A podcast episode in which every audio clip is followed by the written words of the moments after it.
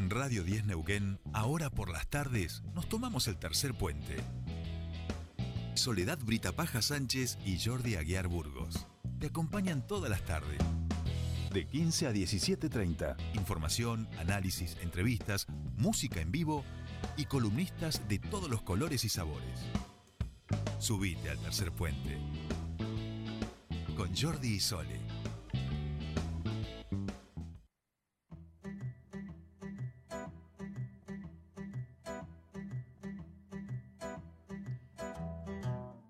Continuamos con más tercer puente y les decíamos, bueno, y recién lo leíamos en nuestros títulos, el día domingo comienza esta conferencia eh, mundial organizada por la ONU, la COP26, y que se espera mucho de ella luego de, bueno, de, que este calentamiento global del que tanto hablábamos, este este, desastres naturales que comenzamos a ver eh, llegaron antes de, lo pensado también y eh, luego de un 2019 que se dice que fue un fracaso, que es el último antecedente que tenemos de esta conferencia global y se espera eh, que se pongan metas mucho más exitosas y se puedan cumplir. Solo una se cumplió del año 2019. Vamos a hablar sobre este tema con quien maneja mucho más la información y a quien siempre nos gusta consultarlo con, con estos temas y ayer hablamos con él, hablamos de Pablo Lumerman que ya está en comunicación con nosotros. ¿Cómo va Pablo?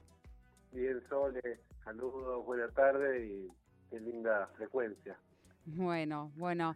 Eh, yo traté un poco de, poner en realidad en tapete lo que hoy se dice sobre esta COP26, esta conferencia del clima que se va a, va a comenzar el día domingo y se va a extender hasta el 12 de diciembre. Y ¿Qué, sería lo importante, no pienso yo, para eh, América Latina, para Europa, para el mundo, obtener de esta, de esta conferencia y esperando obviamente que se cumpla, ¿no? O sea, más allá de, los, eh, de las metas y los objetivos.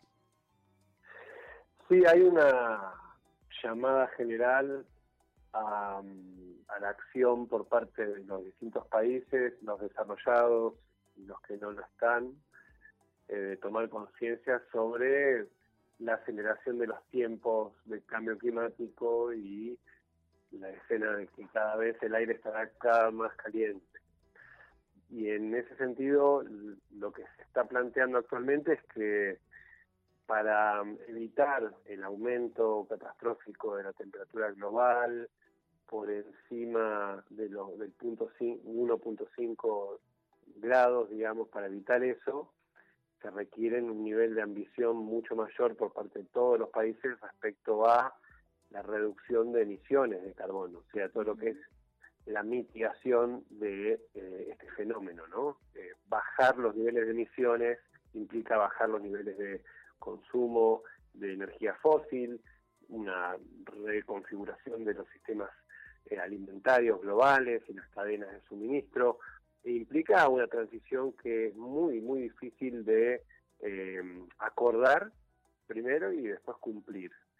Eh, hay promesas vagas dando vueltas de que para el 2050 los distintos países van a ir a lo que se llama la carbono neutralidad. Es decir, que lo que emiten de carbono cuando andan en auto, cuando prenden, encienden plantas eh, eléctricas o lo que sea que implique el consumo de energía eh, o la construcción de hábitat, por el caso, básicamente ese, ese proceso lo van a hacer de una manera ambientalmente más consciente y con eh, compensando con captura de, de estos gases de efecto invernadero. Entonces, esas promesas están contempladas hoy por hoy por Naciones Unidas como totalmente insuficientes y la escena de la COP26 es de muchísima amenaza porque hay riesgo de que no se alcancen los acuerdos necesarios en el marco del incumplimiento casi absoluto de lo que se acordó en París hace ya unos años, ¿no? este, en el 2018, si mal no me acuerdo. Eh, y entonces, bueno, esa es la escena. La escena es que si seguimos así, digamos, la, el aumento de temperatura eh, para, para, para los próximos años, digamos, en este siglo va a ser de 2.7 grados Celsius y esa escena es una escena que haría muy difícil la vida digamos, para todos.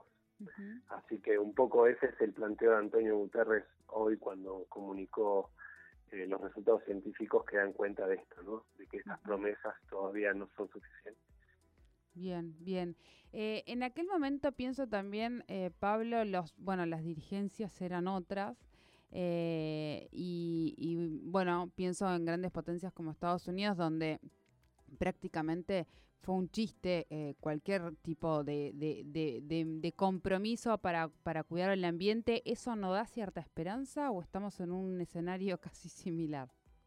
Hay una esperanza respecto a, que los planes nacionales que se están presentando son más ambiciosos que antes. O sea que el nivel de conciencia generalizada está aumentando respecto a esta, esta situación. Y, todavía hay margen para evitar los, los efectos más, más dañinos, digamos, de, del cambio climático, todavía hay espacio, pero bueno, requiere justamente un nivel de compromiso para actuar eh, mucho mayor, más ambición en general, y identificando que esta década que, que, estamos viviendo, 2020-2030, es la década crítica. Eh, y la gran discusión está en quién, en cuánto cambia, con qué velocidad y quién financia todo este proceso de cambio, ¿no? Eh, porque también se requiere muchísima plata para financiar la, transición. Entonces ahí también hay un desafío en lo que se llama el mercado de carbono este, y demás. Pero bueno, esta es la escena con la que se llega a la COP26. Eh, la expectativa es mucha conciencia de que el problema está, y, y está totalmente asociado a temas de seguridad global. eso es algo que es bueno porque, como alguna vez escuché decir, si uno sabe, tiene un anticipo, digamos, negativo de futuro y quizás y, tiene conciencia de eso y puede hacer cosas para evitar ese futuro, ¿no? Si no hay conciencia, vamos directo al abismo sin, sin siquiera saber qué pasó. Bien. Bien, Pablo, pensaba ¿no? En, en, esto que, mencionabas recién, en, la, en las inversiones que, que habría que generar para llegar a eh, los objetivos que se prevén, que es llegar a la temperatura ideal, la cual, bueno, no sé si se llegaría, pero estaríamos, eh, eh, según las metas, en un número más cercano. Estamos hablando cuando, cuando te referís a eso, y a ver si yo me estoy equivocando, te referís a toda esta transición, la transición energética, a modelos más sustentables y en ese sentido consultarte, ¿no? Cómo esto se maneja con las distintas economías del mundo, digo, porque no es lo mismo hablar de una economía de, primer mundo que países eh, en vías de desarrollo donde esa transición, eh, esto afecta a todo el mundo por igual, digo, pero la, eh, inversión de dónde, de dónde va, de dónde va a provenir o, cómo esto se maneja o se, se, habla en este tipo de conferencias, porque esto no, no hay que ser tonto. Hoy lo vemos con una vacuna, lo vemos, o sea, lo vemos continuamente Hoy hay, eh, África no accede a la vacuna por estas mismas cuestiones que estamos hablando en relación al cambio climático. Exactamente, y es un poco un fenómeno también de la misma naturaleza, un fenómeno global, la pandemia, que más allá de que haya países que pongan tres vacunas, si otros países ponen ninguna y se abren los cielos, eh, la pandemia vuelve, digamos, ¿no? Vuelve de una u otra manera, o sea, es un problema global. Obviamente que la OMS dice con claridad, si tuviéramos una política global de vacunas adecuada, eh, tendríamos vacunada prácticamente el 60% de la población mundial con dos vacunas y eso permitiría tener una mirada de la, de la pandemia mucho más optimista. Esto no es así y entonces hoy por hoy nos encontramos con terceras olas y potenciales cuartas olas, digamos. O sea que ahí, como vos bien decís, el fenómeno es análogo. En el caso del clima, eh, quizás es más gravoso todavía porque compromete no solo la salud, digamos, eh, pública, humana, sino también una enorme cantidad de impactos vinculados a eh, la naturaleza, digamos, ¿no? Porque efectivamente si vos no tenés, y ahí lo ves, ves que pasa en los océanos, el tema de la acidificación, la muerte de los corales, después te compromete la capacidad de, de las comunidades pesqueras de, hacerse de, justamente el, alimento o la fuente de vida, eh, porque no tenés corales y no tenés pesquería, ¿no? Entonces, porque tenés el, el, océano caliente y acidificado. Entonces, ahí hay un problema más sistémico que requiere, como vos bien decís, mucha plata. eh, y tenemos una simetría muy grande. Todos los países hoy tienen crisis fiscal, primer elemento para dar cuenta. O sea, todos los países están muy endeudados, con programas de crecimiento económico que implican endeudarse más, eh, y, entonces no hay espacio fiscal hoy por hoy, dada el marco eh, de deuda global agregada, para financiar lo que se requiere, que es más o menos 100 billones de dólares anuales, empezando por el 2020, eh, para básicamente eh, países en desarrollo, ¿sí? 100 billones, que serían mil billones de dólares en 10 años, para solo para la transición en países en desarrollo que menos aún tienen ese espacio fiscal. Para eso, bueno, las discusiones van a, van a estar vinculadas a moratorias de deuda global, eh, y bueno, y un, replanteamiento importante de lo que son los mercados este, en relación a la economía climática, o sea, para financiar, para lograr ese fondeo. Hoy el nivel de fondeo es mucho más bajo, eh, muchísimo más bajo de lo que se está buscando, y ahí lo que podemos encontrar es que el Fondo Mundial del Clima eh, tiene 10 mil millones de dólares para ejecutar en general, mucho por debajo de lo que realmente se necesita. Pero también hay un elemento, más allá del financiamiento que venga de afuera, que tiene que ver con el financiamiento que viene de adentro, digamos, ¿no? O sea, hasta qué punto las sociedades, eh, digamos, eh, van a invertir recursos públicos en, su propia seguridad local, digamos. Hay un, también un elemento de prioridad nacional o de seguridad nacional en torno a estos temas, ¿no? Donde digamos, hay una arena que es el reclamo del financiamiento global para cada uno de los países, hay otra discusión que es, bueno, ¿qué va a hacer cada uno de los países con sus propios recursos para encaminar su, una transición? Y ahí esa es otra discusión. Y en ese sentido, Pablo, eh, ¿tenemos ocho años, como dicen?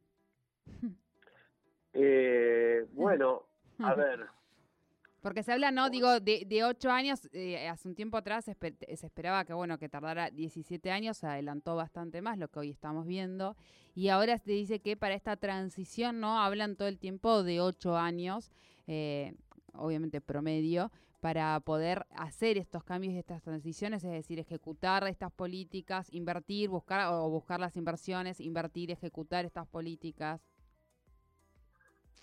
Eh, mira, no, estamos haciendo, obviamente estamos trabajando sobre la base de lo que lo que el, informe, el, panel intergubernamental de cambio climático está planteando, que dice que la ventana de acción significativa es 2020-2030 para revertir que la curva en ascenso de la cantidad de dióxido de carbono o, gases equivalentes a dióxido de carbono en el aire.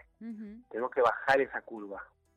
Eso es un poco la... y, hay que bajarla en esta década, digamos. Y venimos con una locomotora que es difícil de bajar. Entonces, para eso hay que financiar y hay que acordar. y está ahí es el espacio político de trabajo. La pregunta es, ¿hay liderazgo global? ¿Hay mm. líderes que están tomando esto con la seriedad suficiente? ¿Hay acuerdos en ese marco de, gobierno, digamos, en el Consejo de Seguridad? O en América Latina, ¿cuánto, es relevante esta agenda en, los asuntos sociales y políticos cotidianos, digamos? ¿Cuánta prioridad hay acá? Todavía falta, eh, todavía falta mucho. Entonces, digamos, hay ocho años, o hay quizás un poco más, un poco menos, porque tampoco se sabe bien los efectos acumulativos y sinérgicos que tienen todos estos fenómenos, no, no. Entonces puede acelerarse, puede ralentizarse, no hay no, no, hay ciencia exacta en este pronóstico, pero hay evidencias y lo que te dicen las evidencias es que es el momento de actuar y hay que poner conciencia en que vamos a tener igualmente, de cualquier manera, actuemos bien, mal, más o menos, hay que adaptarse a lo que viene y eso implica que, por ejemplo, van a ver que los motores de los kilómetros de los, nuevos autos vienen cada vez más chiquitos, ¿no? Porque el horizonte es que el costo del combustible va a crecer el, costo de la energía va a crecer, porque el costo ambiental para producir la, energía va a crecer. Y la disponibilidad, por ejemplo, de agua, bueno, va, va, a tener problemas, digamos, por exceso y muchas veces por defecto. Y esto, entonces tenemos que prepararnos para eso. Y eso requiere también financiar eh, otro tipo de infraestructuras, otro tipo de rutas, otro tipo de puentes, otro tipo de, de digamos, equipamiento público prepare, que nos prepare para esto, digamos.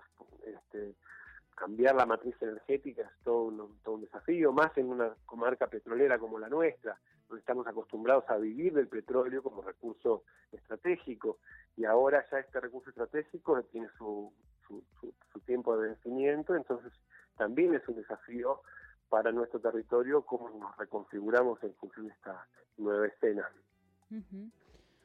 Bueno, bueno, la verdad que, bueno, estaremos atentos a estos días. Eh, supongo que, que, te tocará analizarlo, verlo, que con, porque estamos todos expectantes eh, y, y, ver que a partir de ahí qué es lo que qué es lo que ocurre, ¿no? Sí, yo creo que hay una posibilidad real de que justamente gracias a la conciencia creciente que tiene este problema para todos, las acciones empiecen a desplegarse con contundencia y eso también nos dé fuente de esperanza, digamos, para seguir trabajando, ¿no? Eh, y, bueno, si no se puede evitar todo el problema que se viene, por lo menos evitar las partes más duras. Más duras. Para eso es muy importante la información y también la posibilidad de comprometerse cada uno de su lugar en cambios que aparte nos hagan bien, ¿no? De, en el presente y en el futuro. Yo creo que hay una agenda positiva ahí, muy buena, adaptación, resiliente y, que, bueno, y nos va, nos va a tener activos, Sole. Así es, así es, así es. Bueno, muchísimas gracias como siempre, Pablo. Bueno, Sole, un abrazo grande para vos y el equipo. Muchas gracias. Pablo Lumerman, politólogo, facilitador de diálogo, hablando sobre esta conferencia del clima que comienza el domingo eh, y ahí se va a extender hasta el 12 de noviembre, de la cual se espera muchísimo y esperemos que a partir de ahí comencemos a cambiar ciertos hábitos que nos lleven a poder reducir los niveles de dióxido de carbono y también bajar la temperatura del planeta.